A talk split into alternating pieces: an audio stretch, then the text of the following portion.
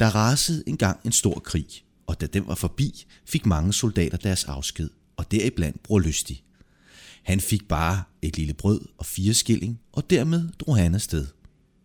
Apostlen Peter havde midlertid forvandlet sig til en gammel tigger og sat sig ud på landevejen, og da bror Lystig kom forbi, bad han ham om en almisse. Hvad skal jeg give dig, min ven, sagde soldaten. Jeg har fået min afsked og ejer ikke andet end et lille brød og fire skilling, men du skal alligevel få noget. Derpå delte han brødet i fire dele, gav tiggeren den ene, og så en skilling. Peter takkede mange gange og gik videre. Han forvandlede sig nu til en anden tigger og satte sig længere nede på landevejen. Da bror Lystig kom forbi, bad han ham igen om noget og fik det samme som forrige gang. Han sagde mange tak og forvandlede sig til en anden tigger og fik den tredje del af brødet og den tredje skilling. Bror Lystig gik nu videre med det sidste stykke brød og den sidste skilling. Han gik så ind på en kro, spiste brødet og købte for en skilling øl. Da han spiste, drog han videre og mødte igen Peter, der havde forvandlet sig til en gammel soldat. Kan du ikke give mig en bid brød og en skilling til et øl, sagde Peter. Bare jeg vidste, hvor jeg skulle få det fra, sagde bror Lystig.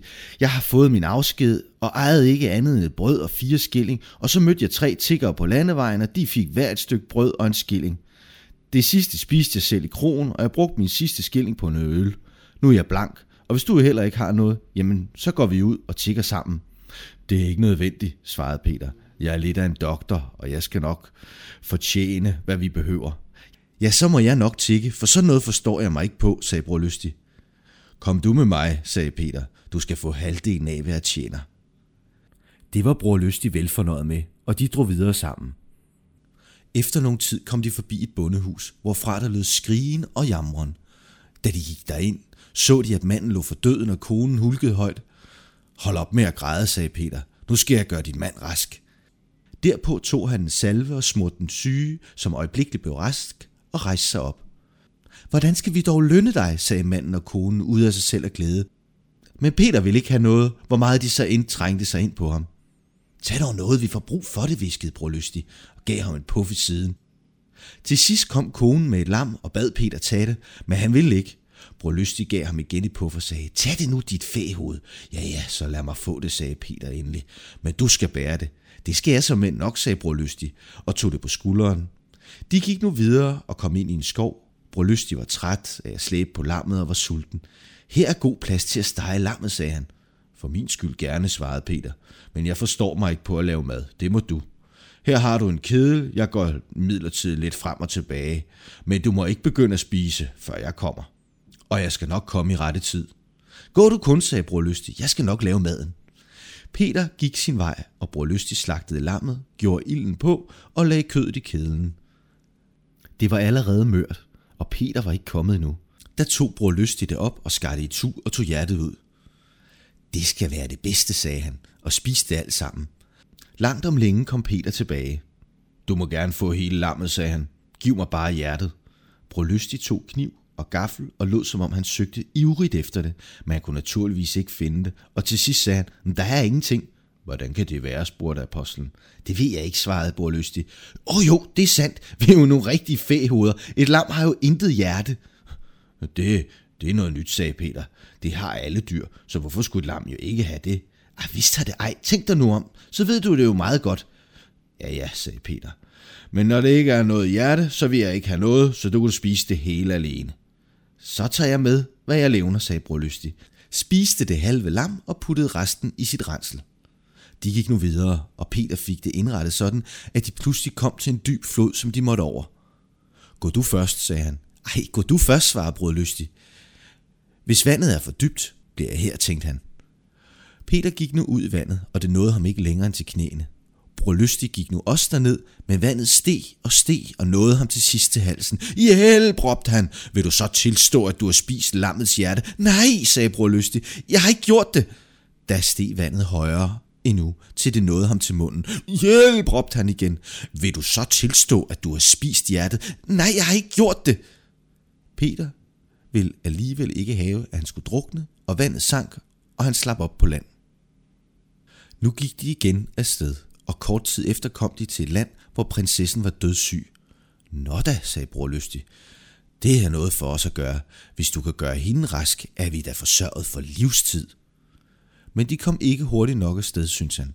Tag benene på nakken, kammerat, sagde han. Lad os sørge for at komme tidsnok. Men Peter gik stadigvæk langsommere, hvor meget end bror lystig skyndede på ham, og en dag fik de at vide, at prinsessen var død.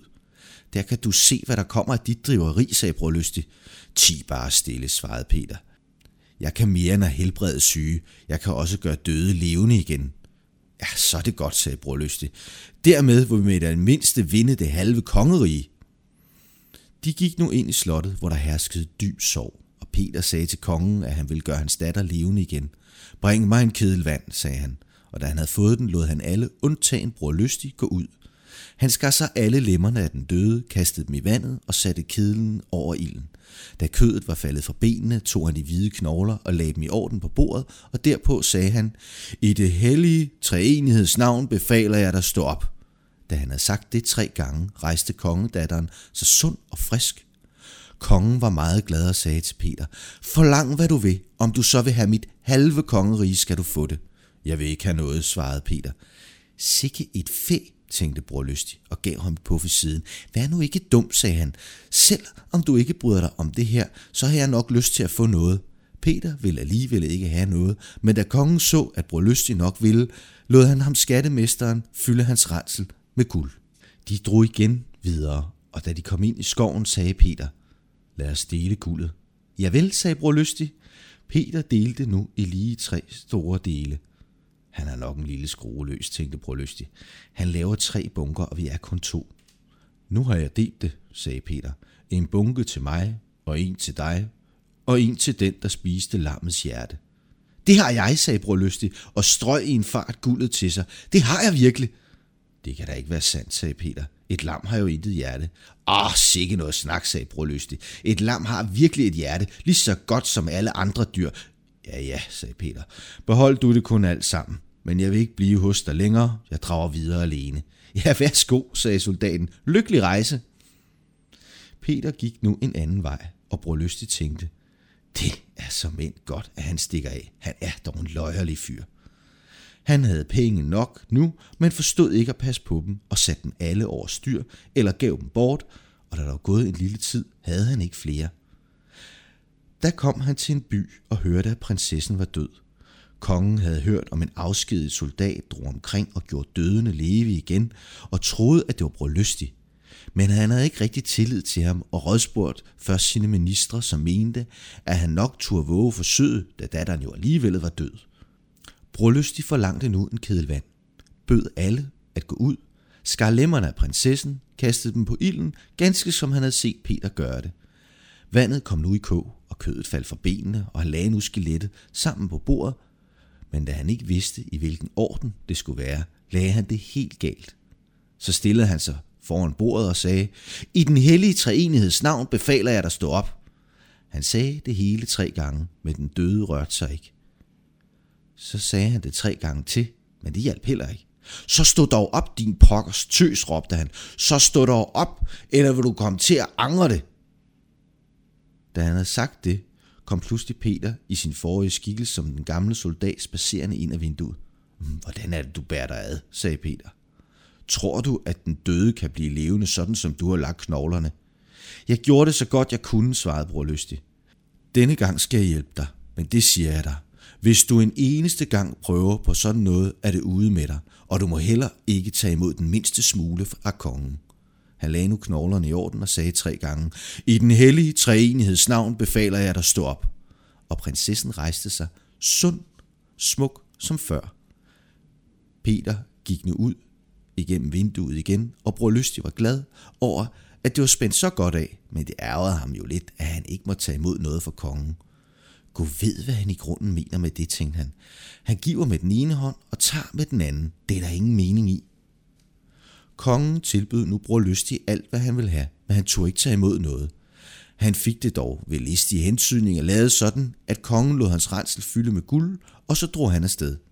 Da han kom ud af byen, stod Peter ved porten og sagde, Du er slet ikke til at stole på. Har jeg ikke forbudt dig at tage imod noget, og så kommer du dog med renslet fuld af guld. Jeg kan da ikke gøre for, at det bliver puttet ned, sagde bror Lystig. Hvis du våger sådan noget en gang til, skal det komme dig dyrt at stå. det skal du sådan heller ikke være bange for. Nu har jeg jo penge nok. Hvorfor skulle jeg så vaske ben? Det guld vil vist række langt, sagde Peter. Men for at du ikke oftere skal gå på gale veje, vil jeg give din rensel den kraft, at alt, hvad du ønsker, straks skal være i den. Og så farvel nu. Nu ser du mig aldrig mere. Lykke på rejsen, sagde bror Lystig. Det er godt, at den løjerlige fyr går sin vej, tænkte han. Jeg skal sandelig ikke følge efter. Det Peter havde sagt om hans rensel, tænkte han ikke mere på. Brolystig dog nu videre med sit guld og strøede det om sig som forrige gang. Da han kun havde fire skilling tilbage, kom han forbi en kro. Lad dem bare ryge, tænkte han, og forlangte for tre skilling vin og en skilling brød. Mens han sad og spiste og drak, mærkede han lugten af gåsesteg, og da han så sig om, så han, der stod to gæs i kakkelovnen. Pludselig kom han i tanke om, at han, hvad hans kammerat havde sagt, at han kunne få alt, hvad han ønskede sig i sin vadsæk. Det må jeg prøve på gåsen, tænkte han. Han rejste sig, og da han var kommet ud af stuen, sagde han, jeg ønsker, at de to stegte gæs må ligge i min rensel. Derpå spændte han renselen op, og gæstene lå ganske rigtigt der. Ah, nu er jeg en holden kæl, tænkte han. Gik ud på engen og tog stegen frem. Mens han sad og spiste, kom to håndværkersvende og så med sultne øjne på den gås, han endnu ikke var begyndt på. Jeg har som nok i den ene, tænkte han, kaldte på dem. Vil I have den gås? Spis den på min sundhed. De takkede mange gange og gik hen på krogen og bestilte en halv flaske vin og noget brød, tog gåsen frem og begyndte at spise den. Hvert inden så på dem og sagde til sin mand, Se, se de to. De sidder og spiser gås. Se om det ikke er en af vores. Verden skyndte sig hen til kakkeloven, og der var ikke spor af nogen gæs. I fordømte 20, råbte han rasende. Tror I, I kan slippe så billigt til gåsesteg? Hvis I ikke straks betaler, så skal I få jeres rygstykker smurt. Vi er ikke 20, sagde den ene. Vi har fået gåsen af en gammel soldat ude på engen. I skal ikke tage mig ved næsen, råbte verden. Soldaten har været her og gået igen som en ærlig fyr. Ham har jeg passet på. I er 20 og skal betale. Da de ikke havde noget at betale med, tog han sin stok og jog dem ud af døren. Bror Lystig gik imidlertid videre og kom til et prægtigt slot, der lå lige i nærheden af en tavlig kro. Han gik ind i kroen og spurgte, om han måtte blive der om natten. Men verden sagde, jeg har ikke plads til flere, jeg er fuld af fornemme gæster. Det er da underligt, sagde bror Lystig. Hvorfor går de herind og ikke ind i slottet? Ja, det er nu ikke lige sådan en sag at være der en nat, svarede verden, og de, der har prøvet det, er ikke sluppet levende fra det. Når andre har forsøgt det, vil jeg også, sagde bror Lystig. Det skulle du dog hellere lade være med, sagde verden. Det kan koste dig dit liv. Ah, det går vel ikke lige straks på livet løs, sagde bror Giv mig nøglen, og, og lad mig få en god mængde mad og drikke med. Verden gav ham det, og bror Lystig gik ind på slottet, spiste et rigtig solidt foder, og da han var søvnig, lagde han sig på gulvet, for der var ingen seng. Han faldt hurtigt i søvn, men om natten blev han vækket af en stærk støj og da han rejste sig op, så han, at ni fæle djævle dansede i kreds om ham. Dans I kun så meget I vil, sagde bror men kom mig ikke for nær. Djævlene kom i midlertidigt, nærmere og nærmere, og til sidst var de lige ved at træde ham i ansigtet med deres vemmelige fødder. Kan I så holde op, råbte bror Men de blev værre og værre. Nu skal jeg nok styre på jer, råbte han, tog i stoleben og slog løs på dem. Men de ni djævle mod en soldat er temmelig mange, og når han slog løs på den ene, rev de andre ham i håret. Nu bliver I mig dog for slemme, råbte han, men vent bare ned i min rensel, alle ni. 1, 2, 3 var de dernede, og han spændte dem fast sammen og kastede dem hen i en krog. Nu blev der ganske stille, og bror Lystig lagde sig ned og sov til den lyse morgen. Verden og den adelsmand, hvem slottet tilhørte, kom der for at se, hvordan det var gået ham, og da de så, at han var frisk og rask, spurgte ejeren forundret, har ånderne slet ikke gjort der noget? De ligger som mænd pænt alle, ni i min rensel, sagde bror Lystig, og nu er der ikke flere, så nu kan I ganske roligt flytte ind i slottet igen. Adelsmanden takkede ham mange gange og gav ham rige gaver og bad ham blive der. Han skulle sørge for ham, så længe han levede. Ah, nu er jeg vant til at strejfe rundt, sagde bror Lystig. Jeg vil nok hellere drage ud i den hvide verden igen. Han begav sig så på vej og gik til han kom til en smedje. Der gik han ind lagde renslet med de ni djævle på armbolden og bad smeden og hans svende slå rigtigt til. De slog af alle kræfter med deres store hamre, så djævlene skreg ynkeligt. Da han derpå lukkede renslet op, var de otte døde, men den niende havde siddet i en fold og var levende endnu. Den smuttede ud og for ned i helvede. Bror Lystig drog nu længere omkring i verden og oplevede mange ting, som vel nok var værd at fortælle, hvis man vidste. Da han blev gammel, begyndte han at tænke på sin død, og gik hen til en gammel enebor, der var vidt og bredt kendt for sin fromhed. Ah, nu er jeg træt af at vandre omkring, sagde han. Nu vil jeg gerne prøve at komme i himlen. Menneskene vandrer to veje, svarede eneboerne. Den ene er bred og bekvem og fører til helvede, den anden er smal og tårnefuld og fører til himlen. Ah, jeg må da være en god nar, hvis jeg gik den snævre vej, tænkte bror Lystig. Begyndte at spacere hen ad den brede vej og kom til en stor sort port, der var indgangen til helvede. Han bankede på, og dørvogteren kiggede ud for at se, hvem det var. Men da han så bror Lystig, blev han så forskrækket, for han var netop den 9. djævel, der havde siddet i renslet og var sluppet derfra med, med et blåt øje. Han skød derpå i en fart slåen for og løb hen til overdjævlen og sagde, der står en fyr med et rensel udenfor, men for alt i verden må han ikke slippe ind. Han er i stand til at putte hele helvede ned i sin rensel, og jeg blev ordentligt pryllet igennem, da jeg var der. Bror Lystig fik derpå det svar, at han skulle gå sin vej, og han kom ikke ind. Ah, og de ikke vil have mig her, så må jeg jo se at slippe ind i himlen, tænkte han. Et sted må jeg da være. Han vendte sig om og gik til himlen og bankede på porten. Peter sad der netop og Bror Lystig kendte ham straks og tænkte, her finder jeg en gammel ven igen. Åh, det vil nok gå meget bedre. Jeg tror, min sanden, du vil i himlen, sagde Peter. Ah, lad mig komme ind, sagde Bror Lystig. Et sted skal jeg da være, og hvis de ikke vil have mig i helvede, så var jeg slet ikke kommet. Ah, du kommer ikke ind, sagde Peter. Nu vel, når du ikke vil have mig, så vil jeg slet ikke have noget af dig.